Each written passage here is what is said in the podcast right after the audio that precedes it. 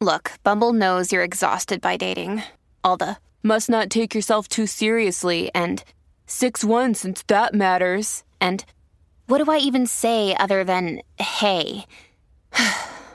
well, that's why they're introducing an all new Bumble with exciting features to make compatibility easier, starting the chat better, and dating safer. They've changed, so you don't have to. Download the new Bumble now. I was buried before I even went to prison. I, I was buried then because the, the, the, the level of corruption uh, that had engulfed me as a young man alone. Um, you know, the the book was written before the indictment came down, and and and that was really my reality. My reality was that I was going to prison for the rest of my life, and there was nothing, no one was going to be able to do about it. Hey, everybody, welcome to another episode of Impact Theory. I'm here with somebody today that is going to blow your mind. I cannot overhype this one enough. Buckle in. We are here with somebody who has lived a life that you really can't imagine. Isaac Wright Jr. Isaac, thank you so much for joining me, man. Thank you, Tom. Thank you for having me. Dude, seriously, I, I could not be more just absolutely mentally mauled by your story. And it isn't even so much what you've been through, which we'll lay out for people quickly here at the top. It's how you approach problems. Um, so let's really fast. You were wrongly convicted of a crime in the early 90s, uh, given a life sentence plus like an extra 70 years. So you're never getting out of jail. And I want you to pick up with um, who represented you in court. I represented myself, and and you know not not because it was something that I wanted to do. I, I literally tried to find an attorney that was going to do right by me, but you know, attorney after attorney uh, was coming in and was just telling me that my best alternative was to plead guilty, you know, and take uh, 20 years for something I didn't do. And so my only course uh, was to represent myself. Really fast, would some of those people, if you had pushed and said, "Look, I get that that's your advice, and you think that I'm going to lose, but will you not stand and represent me?" If you had said that, would they have agreed, or you just knew their their heart's not going to be in it? They're not going to do what it takes. Oh, they, they were going to represent me, and I was going to go to prison without a voice. And and, and that was that was the, the issue was not um, the lack of representation. I would have gotten representation, but I would have gotten the kind of representation that would have sent me to prison for the rest of my life with no way out. Uh, because uh, at, at at that point, I was going to be a slave to somebody else's strategy, somebody else's thought process, and uh, someone else's motives. You know, that passion and that drive and that belief. For example, I mean, this is very, very simple. If you don't believe in something, you're never going to be able to convince anybody else of it. And so that was really uh, where I found myself. I found myself uh, in a position where nobody believed in me. I was the only one that believed in me. Dude, it's so. How old are you at this point? I'm in my 20s. And what's I'm, your I'm, educational background? A high school diploma.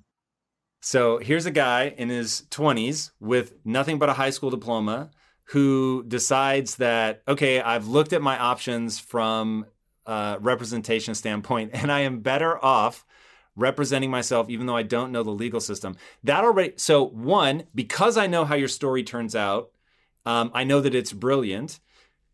In the moment, though, I would have thought, I, I would have wept at your feet and begged you to take an attorney. And yes. so, what what was it in your mind that were you thinking I can learn this fast enough, or or do you have to explain to us this idea of having a voice was more important than winning? Having a voice was more important than winning, uh, and that that's how it initially began.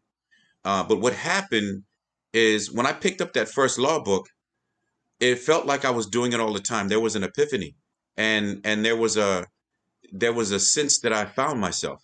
I'm facing life in prison. I came into the arrest and and the charges and the indictment and all these problems thinking that I actually had it down, that I was on top of the world. Um, you know, because I had a flourishing career, and my ex-wife uh, at the time, her career was flourishing, so we were doing really well. And a, as a 20-something-year-old um, uh, young man, you know, with the little uh, little baby girl, family. I thought I just I thought I made all the right decisions. I had the palm the world in the palm of my hand, and I didn't realize uh, until I went to jail that you know I, I actually found myself. I mean, that's where I found out who I really was when I picked up that law book for the first time. And and it, and from that point, my strategy began to change on how I was going to move through the system. All right. So I think one of the um, just to throw out some more of the the pieces of the story, so we can get to the really interesting stuff. Uh, corrupt judge ends up going to jail. Yeah. Corrupt uh, litigator who ends up committing suicide. Like these, it wasn't like uh, this was just you were being over sentenced or something like that. Like you were in the middle of like one of the most insane and corrupt um, arrests and prosecutions I was ever. completely I mean, surrounded, completely engulfed in corruption, and at every I was I was and when you when you look at it, I was buried before I even went to prison. I, I was buried then because the the the, the level of corruption uh, that had engulfed me as a young man alone. Um, you know, the the book was written before the indictment came down, and and and that was really my reality. My reality was that I was going to prison for the rest of my life and there was nothing no one was going to be able to do about it. That was my reality. The story that i would love for you to tell that will give people an understanding. So here we have a young guy in his 20s who's thriving by the way. Who's got his own uh, private record label. Uh, his wife is one of his musicians and is selling millions of albums. Like you're really doing very well capitalizing on the the rise of hip hop. Like you're really killing it. But only have a high school diploma get framed, railroaded in the extreme, and now take us to that moment where you're being sentenced and sort of how this like epic battle that that was destined to be on TV plays out between you and the lead prosecutor.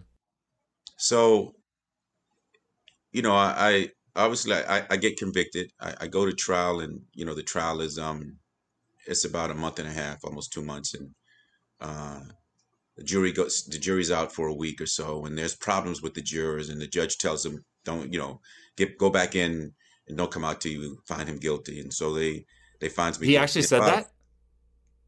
Yeah yeah he Whoa. said that. he told him to go back. That's and that's that's public record. I think there's some there's some articles online about that but he he literally told him to go back in and not to come back out till he found because I had a problem.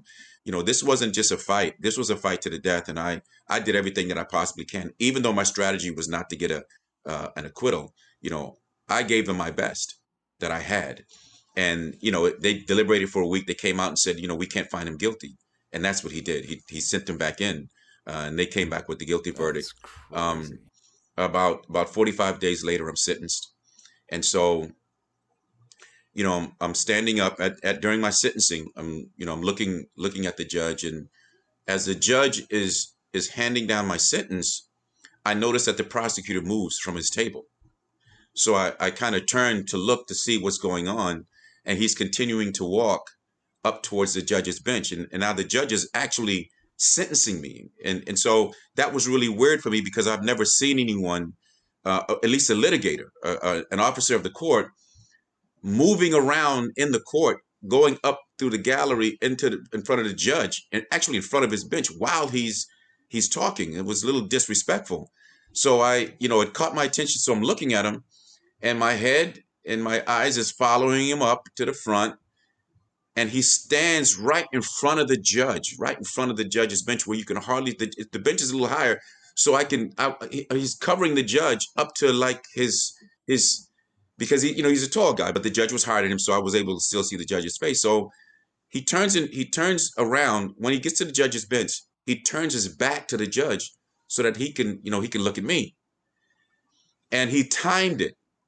He timed walking up to that bench in such a way as he was able to get there and turn around and look at me as the judge was handing down the life sentence. And when the judge gave me the life sentence, he started smiling at me he wanted he wanted me to see he it, it was important for him uh, for me to see that not only did he defeat me but he took pleasure in what he had done to me and so i looked back at him you know i looked back at him and i smiled back at him and so we stood there i i, I couldn't i didn't even hear what was going on anymore i mean after the life sentence it was all a buzz anyway you know, and so we stood there smiling at each other throughout the entire proceeding until the judge finished sentencing me. And then he walked off and walked to his table and shook hands and everything and patted everybody on the back and all of that. And then I was handcuffed and, and escorted out. Why smile? I knew why he was smiling. I smiled at him because I knew he didn't understand what really was happening. You know, I never, I never decided to represent myself to escape being sentenced to life in prison. I decided to represent myself because when I realized that I had a gift that I knew nothing about, uh, my strategy shifted to not going to prison because I was going. My strategy shifted to making sure that when I went to prison, they wasn't going to be able to keep me.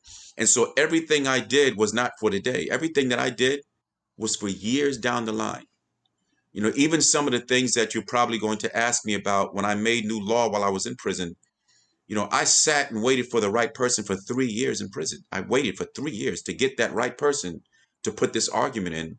And I did it and I got him reversal. I used that case in my favor after I made the new law. All right, that that m- movement was so brilliant. You have to explain to people why you didn't just use it immediately in your own case, and like what it means to create new case law. I I understood early on the corruption that I was facing. Even before I picked up that law book, there was an incident that happened to me the day I was arrested, and they took me to a holding cell in a jail to be processed before being transported to the county jail. Uh, the day I was arrested, I was in the cell and, and, and I kind of fell asleep. It might have been three o'clock in the morning. I kind of dozed off, you know, because I was arrested at, in the afternoon that day. And I'm still just sitting there in the jail, and it's two, three o'clock in the morning. And, you know, I happened to, I, I think I dozed off because I heard my name and it, you know, I came to, and when I heard my name, I looked up, I saw uh, one of the detectives and a man in a suit coming towards me in the cell. So in my head, it was like, okay, a family member or a friend contacted an attorney and he's here to see me. So I got up and I approached the bars. And as I approached the bars, the guy in the suit put his hands through the bars and I started shaking his hands. And the and the the the, the detective that was escorting him and says, I just wanted to introduce you to uh, Somerset County Prosecutor Nicholas L. Bissell. And and as he was talking, Nick Bissell says to me, uh, I wanted you to know, Mr. Wright, that I'm here to let to, to, to inform you that I'm going to be trying your case personally. Now he was a head prosecutor. Head prosecutors don't try cases. Head prosecutors are administrators. Their assistants try cases. He gets out of his bed two, three o'clock in the morning to come tell me that. So even as a kid, 20 something years old, I understood that that move was something that was going to manifest himself itself in fact somewhere down the line because he was not going to turn against what he just said and he was not going to allow me to make him look like a fool. So i knew any, by any means necessary i was going to prison. It was over at that point. Fast forward and i've been convicted i've been i've been sentenced and I'm moving toward I'm moving through the system. One of the things that I knew from that experience is that the more I know about them and the less they know about me, the better off I am. For example, if they see me coming, they're going to cut me off at the knees. And so the entire strategy that I used was to formulate legal positions and to formulate the direction that I was going to go into gathering evidence against him without letting them understand what I was actually doing. I did a civil case and I fought that civil case like y'all you guys did me wrong, I'm suing you. But the purpose of the civil case was to get evidence. I didn't care, I could care less whether I won the civil case or not. I could have cared less. I knew that a civil case was um, a door that opened you up to a fishing expedition for evidence, and a criminal case was not you know? And so i was fighting two wars on both fronts in order to stay 10 steps ahead of them without them seeing me coming. While they concentrated on keeping me in prison i was gathering evidence against them right up under their nose and they had no clue what i was doing Dude, it's so smart. And, you know, I always tell people to play the long game. And normally when I say that, I'm talking about reputation and, you know, be a good person and just think how these things knock on. But the thing that makes you so interesting to me, the reason that you've completely captured my imagination is that when you understand how the world works, the system works, the game works, whatever it is you're trying to play, and you don't act as if the world works the way you wish it does, Right. you act the way the world actually works. Works. And now when you do that, you can actually win because you're not Right. fighting yourself, right? Right. And that you would go, okay, I get the game I'm playing. I get that this is going to be a slow burn. You have the cojones to rock seven and a half years in prison. You wait three years to get the perfect case that matches yours, right? So you go to jail for being a drug kingpin. You see an opening to get that thrown out, but first you need somebody else whose case matches it so that you can get case law. So you give him a, I'm not even sure what exactly you had to give him, um, but you give him something that he uses in his case. Right. I give him a legal argument, and so, so let me let me explain to you. I I I lived my life uh, as two people uh, moving through the system. One person, um, his his core motive was to wreak havoc through the judiciary, and when you when I talk about you know getting people, uh, twenty people out of prison, when I talk about While you li- were in prison yourself. while I was in prison myself, fighting for my own life, I set my fight aside to ensure uh, that I got uh, at least 20 people that were wrongfully convicted or sentenced uh, out of prison. Uh, during that time, I also litigated civil cases on behalf of the prison for prison conditions, medical medical issues. You know, a guy would would leave and go to ad seg he'd come back with broken arms, broken legs because the, you know the guards beat him up, and so and so that one person was the person, you know, fighting these these fights on behalf of others um, and and and being effective. That was the person that was wreaking havoc on the system. That was my core motive. That individual was to wreak havoc through justice, because one of the things about injustice, if you fight injustice with justice, you wreak havoc upon injustice. It's like uh, uh, water and oil; it, it's never going to mix, you know. And so and so that's that was one of the things that that person that was his that was his core existence in life. The other person was the person who had an innate desire to right the wrong that was done to him. Uh, and and that was an entirely different fight from the fight that I was fighting on behalf of other prisoners. Because when I fought on behalf of other prisoners, I didn't have the worry about them seeing me coming. But when I fought on my own behalf, I had the emotional baggage that I had to manage. I had to be clandestine uh, in the way I was moving through the system and the things that I learned about the system and how I was going to use those things against them. I had to be an entirely different person. And so you had two distinct personalities uh, that was moving through the system at the same time in one person. And they cross collateralized those experiences to ulti- to bring in uh, ultimate defeat through specific strategies um, that was laid out based on what that what I had to work with. You know, whatever it is that was in front of me, I, I, I use it against them. Talk to me about the emotional management. How did you recognize the need for that? And then how did you actually pull it off? Um, there was there was two things that I dealt with, and and one, uh, I was in a good place with it because of something that happened to me when I was a kid, and that was fear. Um, something that happened to me when I was a kid changed the way I dealt with fear. And you open to talking about what that is? Yes. Um, and, and that was extremely significant because because fear is your greatest enemy. And when you're going through what I went through, you know, the average person, I shouldn't say the average person, the greatest of us is engulfed in fear when they're facing a life sentence or when they get a life sentence and then they go to a maximum security prison and there's dangers around them every day, 24 hours a day. But so when I was six years old, there was one day my father was was stationed in Fort Hamilton, and this was like on a Saturday, and I had just collected enough bottles because I I did that at least once or twice a week to have money over the weekends. As a kid, I picked the bottles up out of the ditches and go knock on people's doors. And I collect bottles, and I had collected enough bottles that weekend uh, where I was I was able to buy you know my myself some things from the store and and some of my brothers, and so I was really happy that day. I was I was on my way to the store to spend some of that money that I made collecting bottles.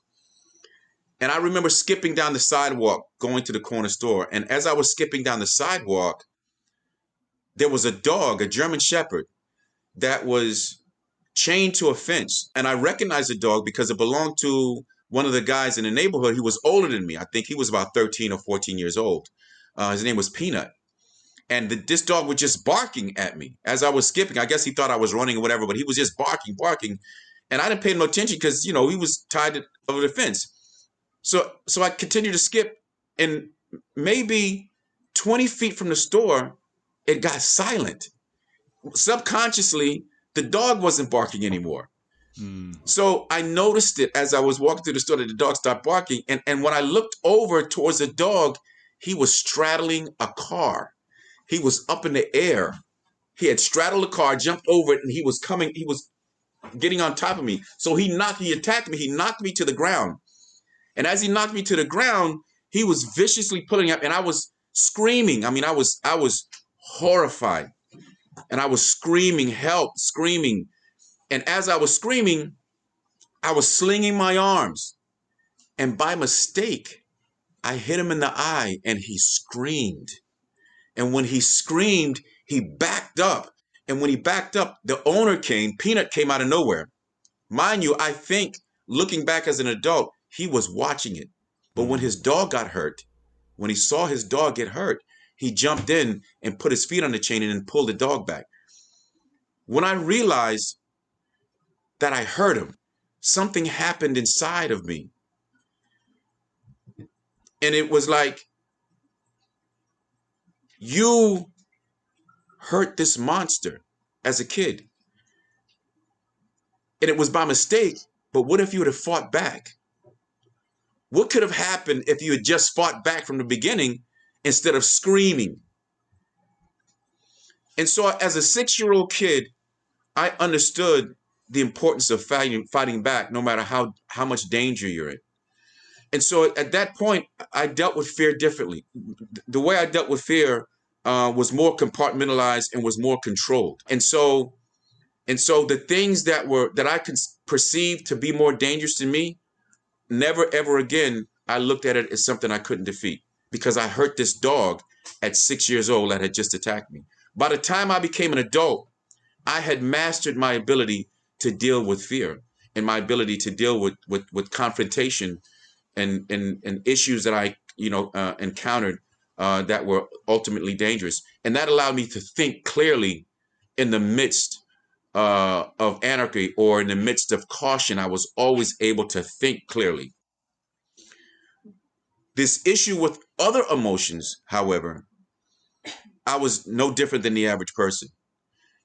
And and, and how you know you got pain. That's a that's another very very uh, difficult emotion to deal with. The the emotion of pain and the emotion of empathy when you're seeing that what you're going through is also causing other people pain. You know, and you see the world that you built come crashing down around you uh, and you see all the people that you love suffering behind what you're going through. Uh, and, and so that was something that I never uh, had to deal with before in this way. Um, and so one day, now I'm in this prison cell, and these things are happening to me. And I'm writing this motion. Uh, I fall asleep writing the motion. I may have been asleep for an hour or two, uh, and I get back up. I wake back up, papers are on my chest and everything in the cell, and I pick up where I left off. And as I pick up where I left off, I'm reading what I had just wrote.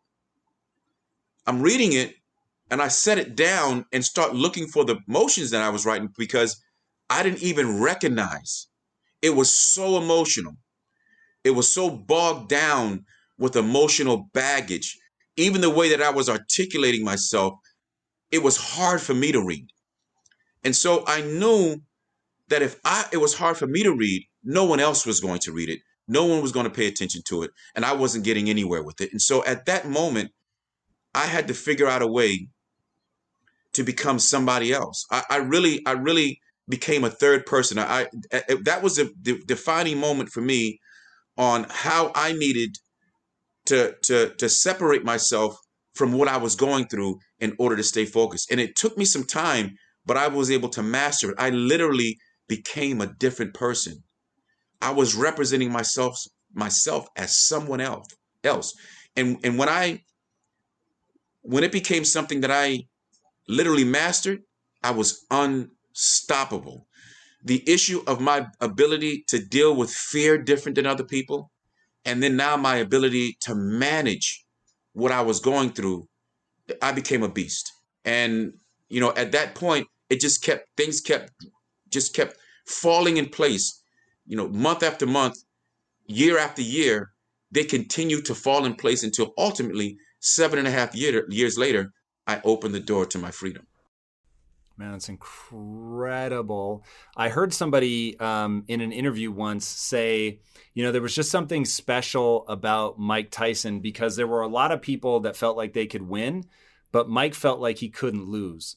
Right. And that mentality that you just, you know, talked about, like of being able to smile at the corrupt, by the way, by this point, you know that you've been 100% oh, yeah. railroaded. They've got people pretending to be your employees that you've never met yeah. in your life. And you know you've been railroaded. You're you're facing down the system, which I can't think of anything more terrifying as a human. It's just like, where do you push? Like what what do you do? And it just seems so impossible to overcome that. And for you in that moment to smile, and I heard you once say he was smiling because he was in the moment. I was smiling because I was in the future. And. I knew what he was going to have to deal with in terms of my willingness to learn the law, to get good at it, you know, and to be able to ultimately shut them down. And I want to remind everybody this ends with the judge going to prison and the prosecutor committing suicide because he was facing 10 years in prison for what he'd done to you and to other people. It's like, dude, it is the craziest victory ever of somebody who was just like ultra methodical.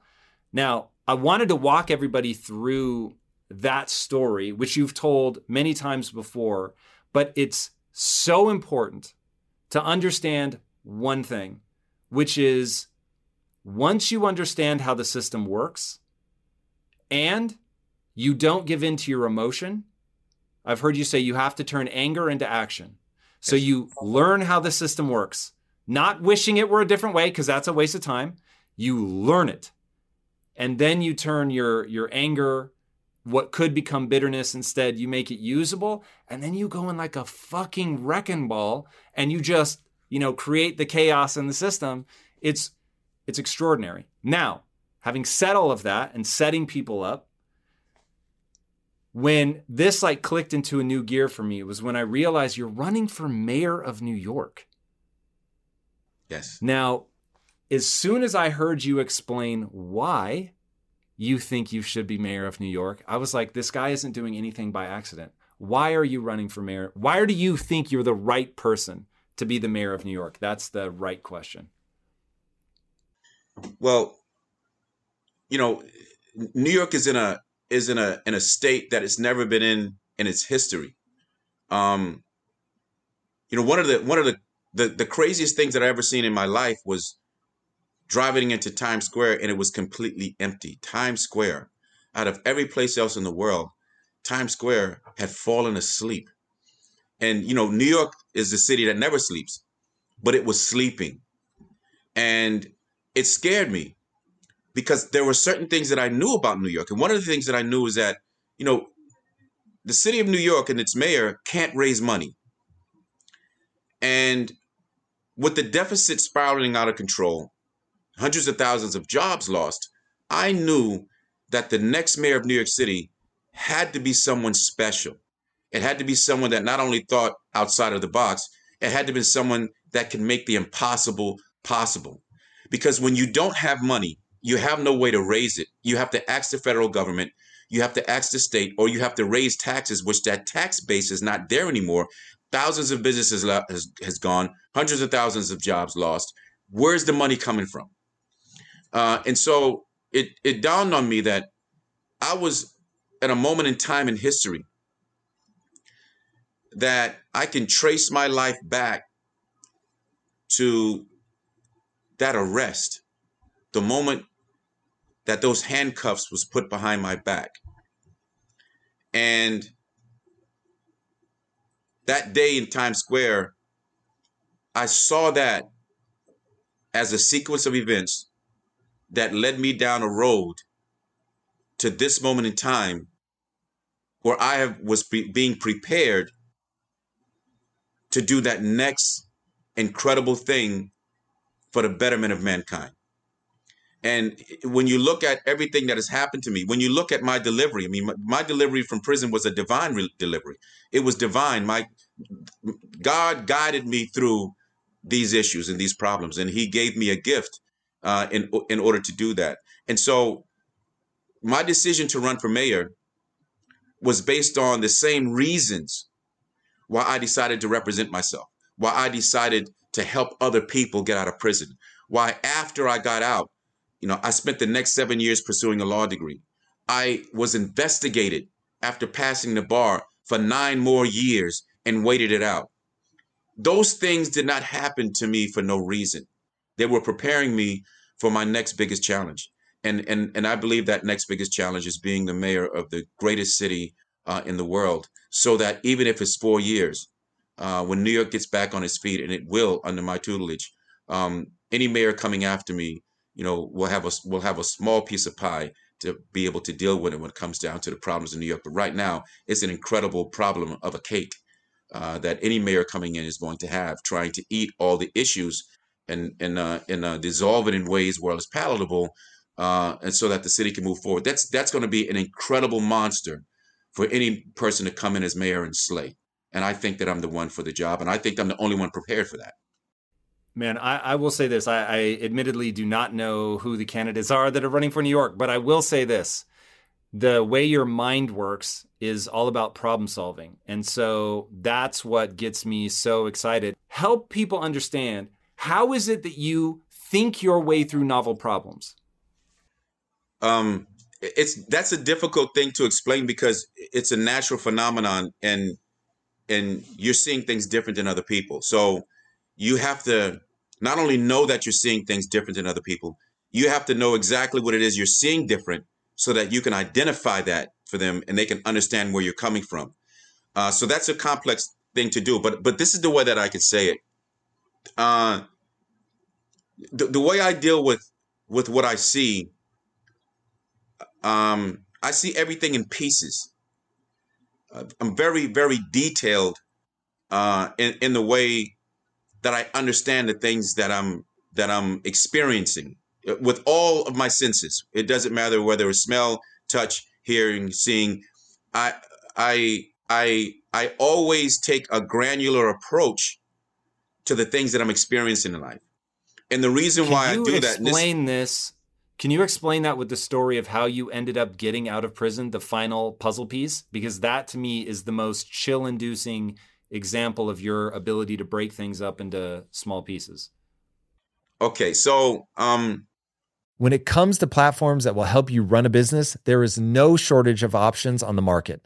But if you want to use the best, most advanced, and most efficient platform out there, you need to be using Shopify. For whatever and wherever you want to sell, from launching to going international, Shopify is the global commerce platform that will help you grow at every stage of your business. With award winning customer service, the internet's highest converting checkout page, and a suite of integrated AI tools, tools, Shopify is your all in one platform to quickly and efficiently take your business to the next level. I love everything about Shopify because it makes it so easy to start, run, and grow a business. Shopify powers more than 10% of all US e commerce because businesses that want to grow quickly use Shopify. Sign up for a $1 per month trial at shopify.com slash impact, all lowercase. Again, go to shopify.com slash impact right now to grow your business no matter what stage you're in. Shopify.com slash impact. In today's highly unpredictable and rapidly changing world, the smartest move you can make from a financial standpoint is to actually understand how money works and how markets move. Because if you want to have any chance of investing your money wisely and growing your financial portfolio, you have to make a profit. And the only way that you're going to do that is either by setting and forgetting or actually understanding what's going on at a macro level. So whether you're a seasoned investor or someone looking for extra guidance, today's sponsor, Yahoo Finance, has got you covered with all the tools, data, and news that you need in one place to grow your knowledge base around what is happening in the world of finance and to make sure that you have the right goals and you're executing well. Yahoo Finance makes it easy to consolidate your accounts so you can effectively and efficiently manage your entire portfolio.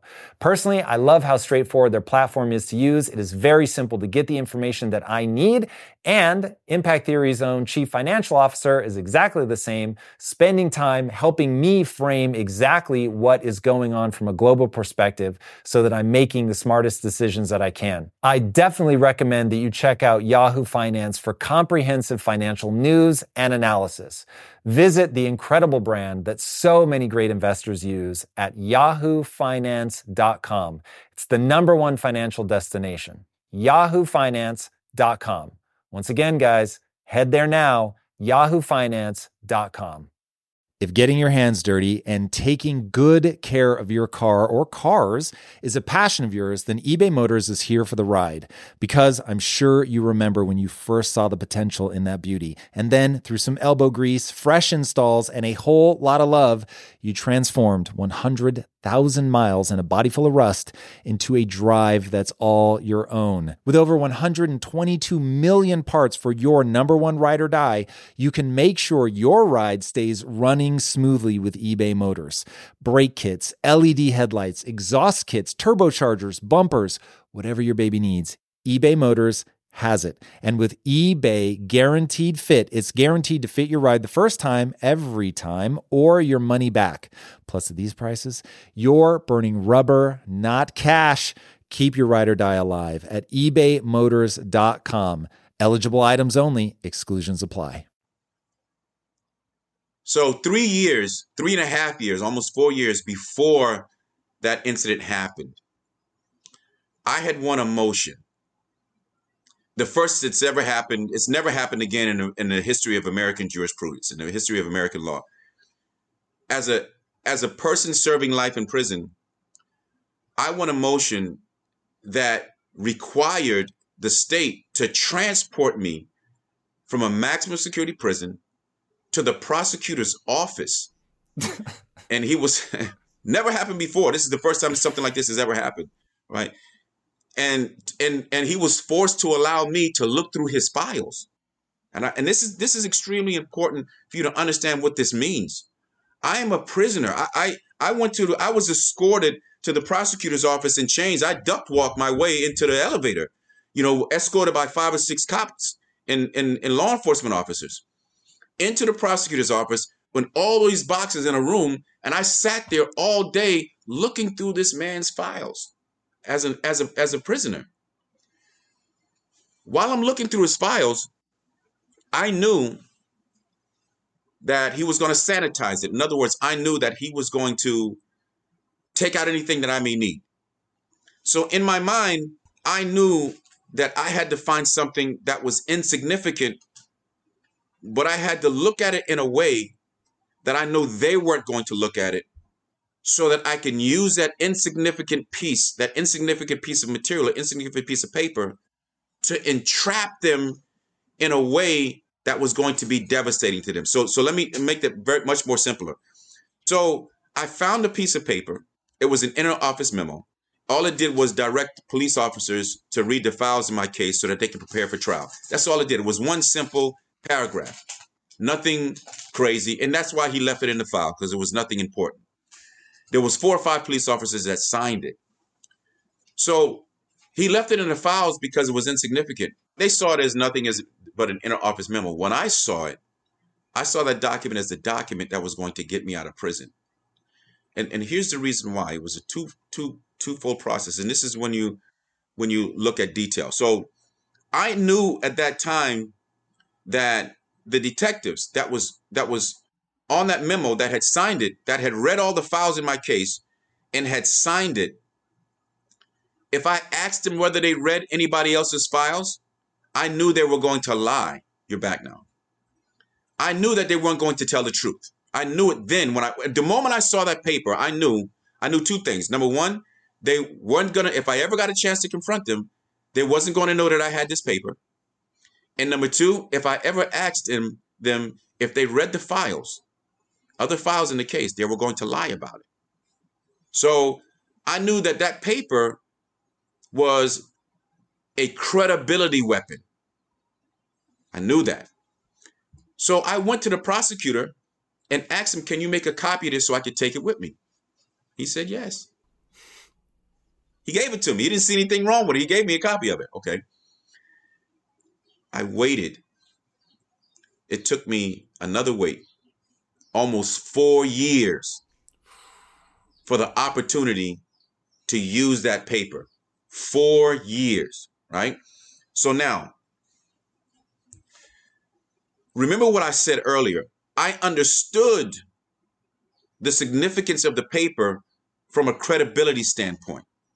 That these officers, even though they signed this document saying that they read all the files in my case, if I asked them that on the stand, they were going to lie. And the reason why I knew they were going to lie about it is because they were going to protect each other.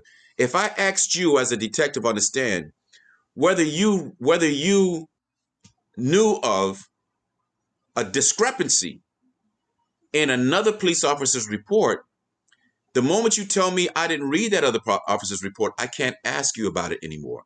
In other words, I can't attack his credibility through you. So you're trained that if you're asked about any other report, to deny ever reading it, because if you did, I can then ask you about it. So that was the atomic bomb for me, that one piece of paper, because I had the foresight to understand that they were going to lie. Here's the problem. Here's a real challenge that I faced, and this is this is the the the the, the intricacies of understanding human nature and the way they respond to difficulty. There's a difference between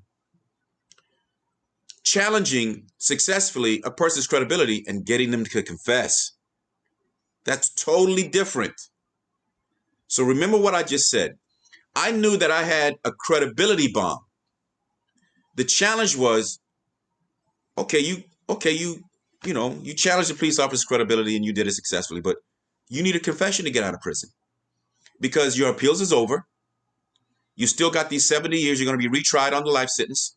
You know, and that was an issue that I talked about before about um, making new law in this other guy's case and using it to throw mine out. So now that your appeals is over and you got one chance at this guy, if he doesn't confess, you're going to spend the rest of your life in prison. So I needed a police confession. So this is what I did. And this goes down to detail. I took out every law enforcement file in my case, laid it out in my cell, and I did a psychological profile through their own reports on each one of them. And I chose one person because once that paper was out, everybody was going to know I had it. I only had one chance to introduce it. So I had to pick the right officer, the right police, the right detective that I believed if I got him in enough trouble, he was going to confess. So I did a psychological profile I read the reports and the records over and over countless times for years. And I picked one person that I thought this is the guy that's going to confess. So now I have to make sure that he not only his credibility is not only challenged, but he's confessed. But he confesses. So seven and a half years later, I'm at this hearing. I'm at this hearing. I'm calling witnesses. And, and this is another thing you probably already know. At that hearing, before that hearing started, I was offered a deal. Mind you, I'm seven and a half years in prison. I got the 70 years that I'm doing. My life sentence was vacated because of this new law I created. But the indictment wasn't dismissed. I was facing a retrial on that. So I'm facing a retrial on the life sentence, and I'm still doing 70 years.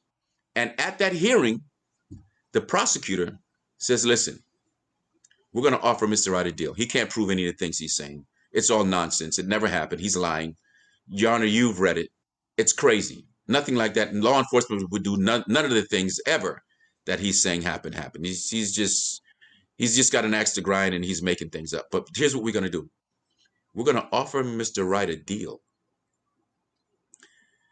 so that he can be home in two years, so that he can start his life over again, get back and take care of his family, and be a productive member of society.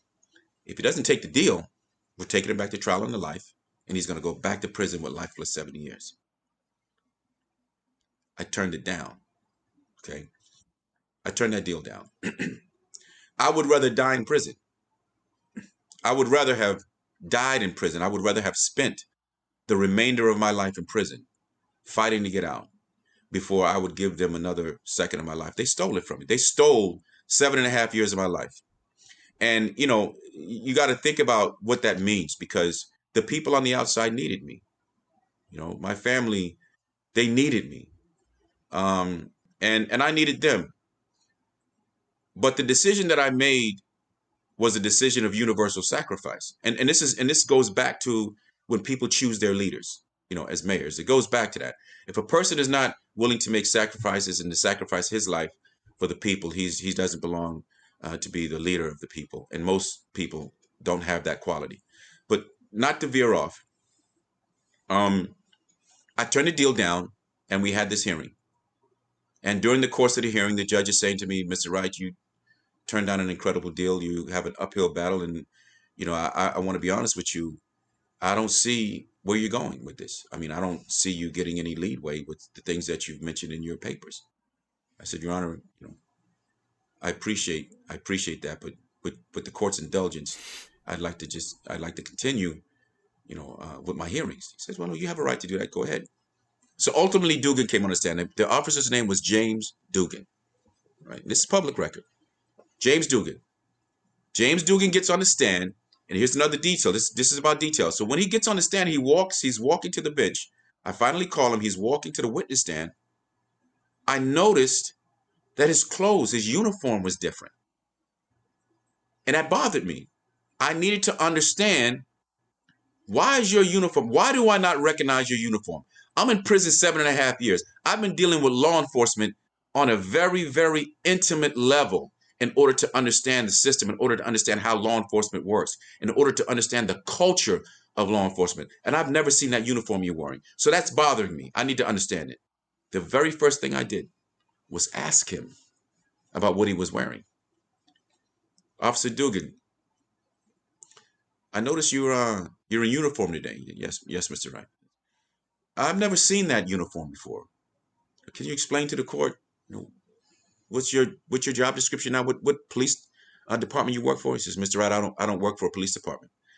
I am chief of the police academy Okay. So seven and a half years later, this guy goes from a mere detective in the prosecutor's office to running the entire police academy.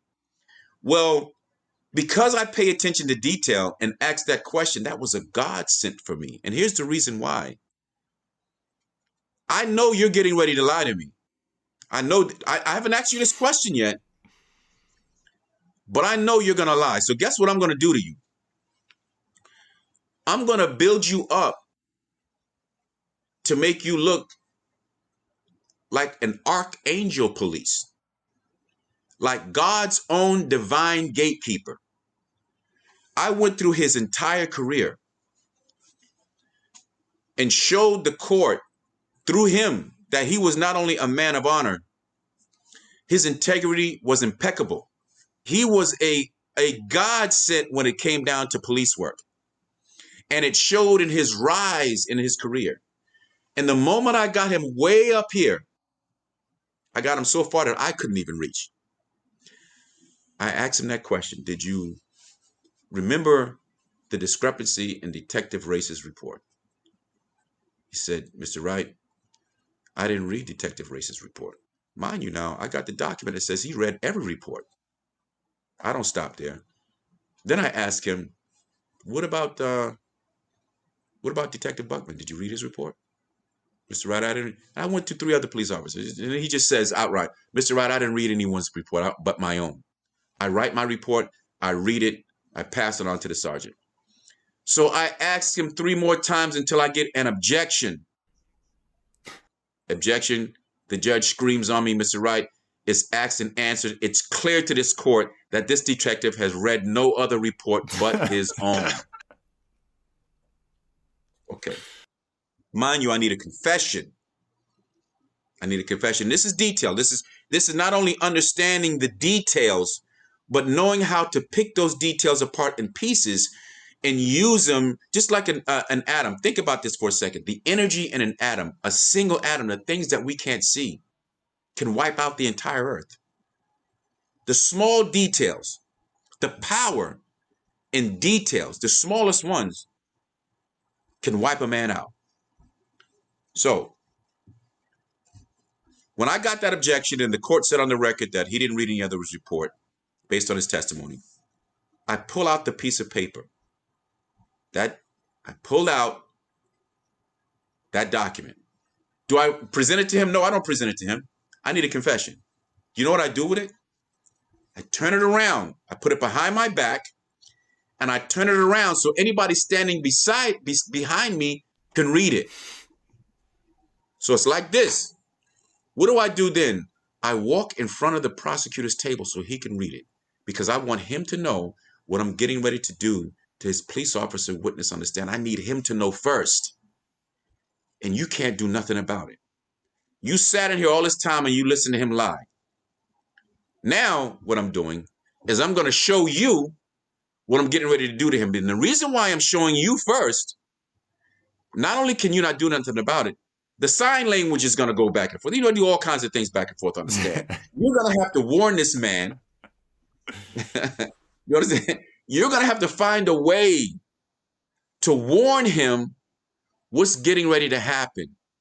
But what you don't understand is that in warning him, the only thing you're going to do is put him on alert and he's not going to know why.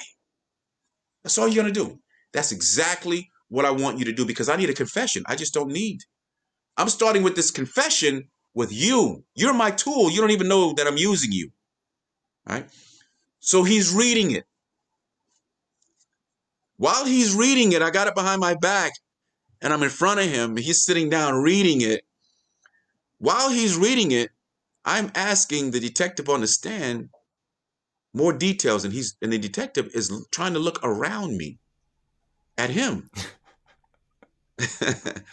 right? So it's working. Everything's falling in place. So I stepped to the side and I said, "Excuse me, detective, do you want uh, you need to speak to the prosecutor? Something that you uh, you want to say? I you know I'm asking you questions, but you're looking at the at the prosecutor. You're, you're okay? Yeah, I'm, I'm okay. I said, okay, okay. I just wanted to make sure because I see you uh, looking at the prosecutor. He's still reading the paperwork. So now when I walk away from him, he asks me, I walk further enough away that he has to ask me out loud, can I have that for a second? That's what the prosecutor asked me. I want him to hear. That's why I walk far enough away. So when he asks me, can I have it? I turn around to him and I say, no. Just one word, no, and I walk further away. Now, in the rules of court, you have to let your opponent see what you're getting ready to show the witness. But I'm not showing him yet, so you're not seeing it. When I said no, he does the next thing that I needed him to do. He objects and asks to approach the bench. Now, my witness is seeing all of this. He's seeing this commotion going back and forth. He's seeing the eye and back and forth. So he doesn't know what's going on, but he's witnessing there's a problem somewhere. He's playing in my hand. So we go to the bench. These are all details. These are these are utilizing minute details as very very significant weapons without allowing your opponent to understand that you're actually doing that.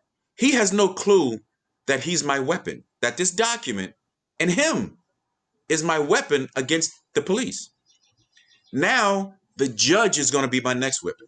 So he goes and he asks for a sidebar. The judge and, and goes, he calls the sidebar up. We go to the sidebar and he's telling the judge, Judge, He's getting ready to show a, a privileged document. This is an inter-office memo from the prosecutor's office. He can't show that witness that document. That document is confidential. So the judge says, uh, well, Mr. Wright, yeah, work product in the prosecutor's office, you, you don't have any right to be showing a witness the document. I said, Your Honor, um, you're absolutely right. Um, would you like to see the document? He says, Yes. So I give him the document. He's looking at it. He looks at me, looks at the prosecutor. He says, Mr. Wright, how did you get this document? Because he sees it's an inter-office memo from the head prosecutor. I'm serving a life sentence in prison. What the heck am I doing with a document, an inter-office memo from the prosecutor's office? So he's the judge. The first first thing the judge asked me is, "How did you get this document?" So I said, "Your Honor, prosecutor. This was a different process. This wasn't my head prosecutor. He sent his his his underling. You know, I was a nobody. Go handle that. He sent his underling, you know, to handle it. The first assistant, which is really second in command. He sent him to handle it. So I said, Your Honor, um, Mr. Bissell gave it to me in civil discovery. He copied it and he gave it to me. So the judge looks at the prosecutor. He says, if your office gave him this document, it's no longer privileged. What are you talking about? If, if it was confidential and privileged, you would have never gave it to him. He's got it. You gave it to him, and there's nothing I can do about it. But Your Honor, it's still privileged. We, what are you asking me to do, prosecutor? This is what the judge says now. And this is important. Because remember, it was the judge that put on the record the questions been asked and answered. He read no other files. It was the judge that did that. So the judge asks him, "What is it that you're asking me to do, prosecutor? Are you are you telling me that you want me to prevent Mr. Wright from questioning this officer on the document?" And he said over and over again that he's never read any of the files in this case. Is that what you're trying to get me to do now? Because now you what he's asking him are you trying to put my head on a chopping block now? Mm. I've already got on record saying it's been asked and answered, and this man didn't read any other reports. So the moment the prosecutor started to say something, he says, "Nope. You know what? Sit down, Mr. Wright. Go ahead and continue to question your witnesses. You can use the document." So, and I'm gonna make this quick. I'm gonna end it by doing this. I approached the witness with the document, and I gave it to him and I asked him to read it to himself. And when I approached him and asked him to read it to himself, I'm standing right next to him, like over him. I want I want to crowd his space now. While he's reading that, I want to engulf him. I want to exert power over him, make him uncomfortable. So he's reading it, and as he's reading it, I'm seeing his Adam's apple trembling. I know now, okay, you know what's getting ready to come because you know what you just did. You're God's law enforcement officer. But now you just saw that I caught you in a lie. And that's the reason why I wanted him to read it to himself first. I just didn't want to come out and catch him. I wanted him to understand what was getting ready to happen. So so let me explain just to just to say it like this, right? When a person I I, I know you you've probably heard this before and I know other people has probably experienced it. You have people that when they get afraid, they pee themselves. They're, they're, they they lose control of some of their movements. Either it's urine, some of it's bowel. And the reason why that happens is because they sit in fear too long. When something happens quickly, the way your body reacts to fear is different. But when fear, when you're engulfed in fear too long, your nervous system begins to tie up on you. And so the reason why I wanted him to read it is because I wanted to engulf him in fear for a period of time to continue to weaken him. So he's reading it, his Adam's apple starts trembling, and he's reading it too long. It's only a paragraph. I had to stop him and say, Are you finished? You done? He says, Yes.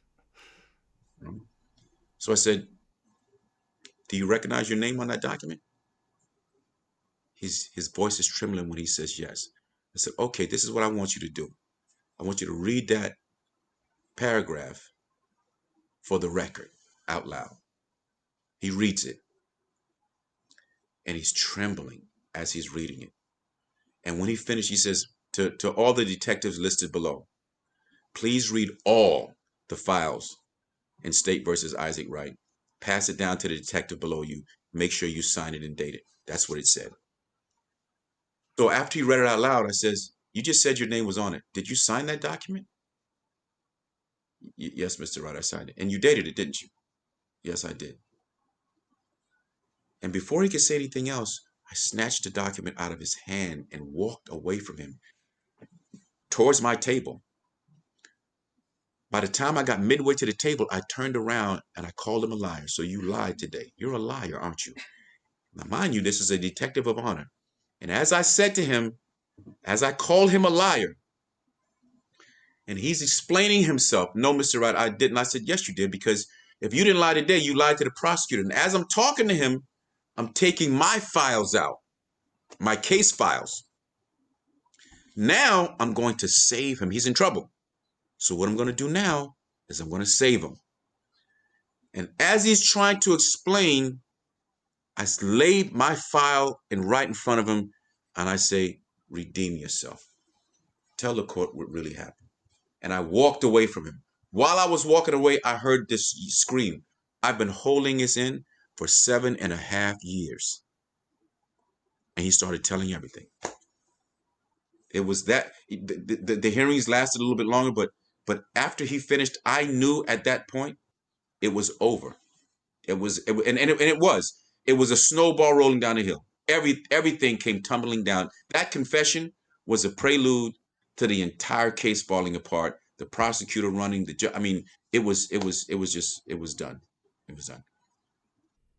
It's such an incredible story, man. Your your fortitude, your resilience, your willingness to self-educate, to stand up for yourself, to fight uh, an overwhelming odd and to never lose sight of where you're trying to end up and what you have to do to get there is one of the most breathtaking and inspiring stories I've ever heard, dude. Like this is just absolutely mind-blowingly amazing and it's extraordinary to see that you've not only become a lawyer but you've become one of the most sought after lawyers in America. Um, not only do you have an incredible life story, but it's been turned into an incredible TV show called For Life on ABC.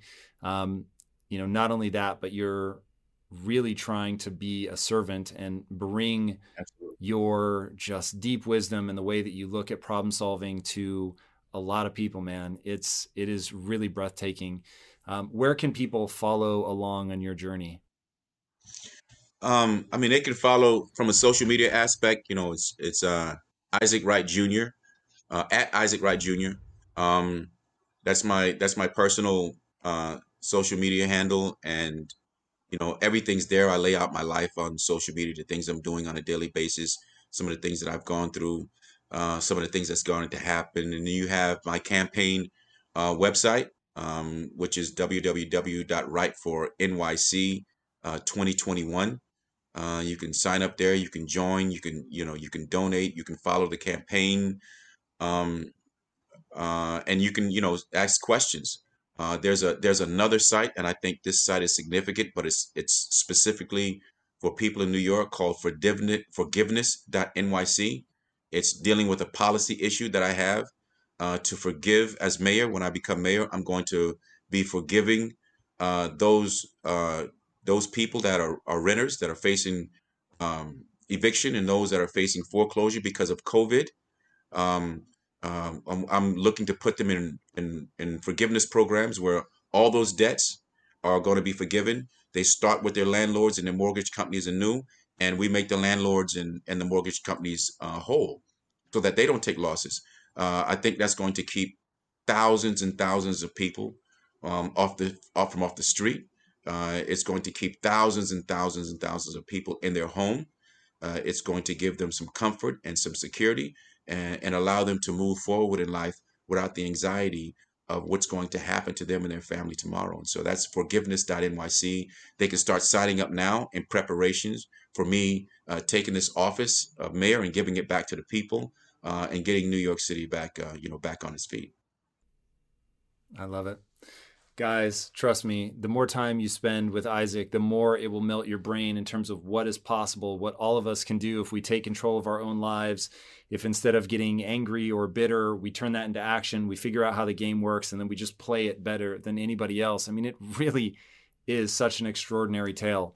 And speaking of things that are extraordinary, if you haven't already, be sure to subscribe. And until next time, my friends, be legendary. Take care.